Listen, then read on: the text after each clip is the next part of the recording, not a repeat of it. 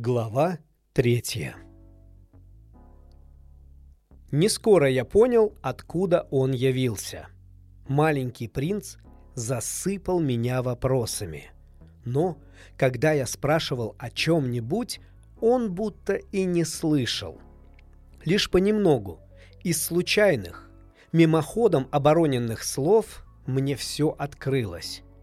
Так, когда он впервые увидел мой самолет – Самолет я рисовать не стану, мне все равно не справиться. Он спросил. Что это за штука? Это не штука. Это самолет.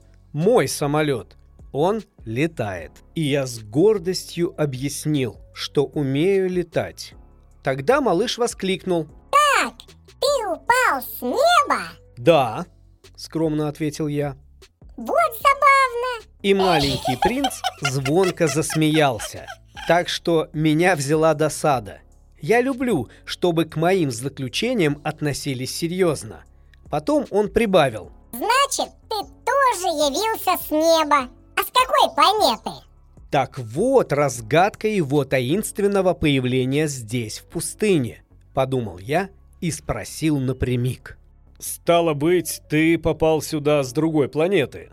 Но он не ответил. Он тихо покачал головой, разглядывая самолет. Ну, на этом ты не мог прилететь издалека. И надолго задумался о чем-то. Потом вынул из кармана барашка и погрузился в созерцание этого сокровища.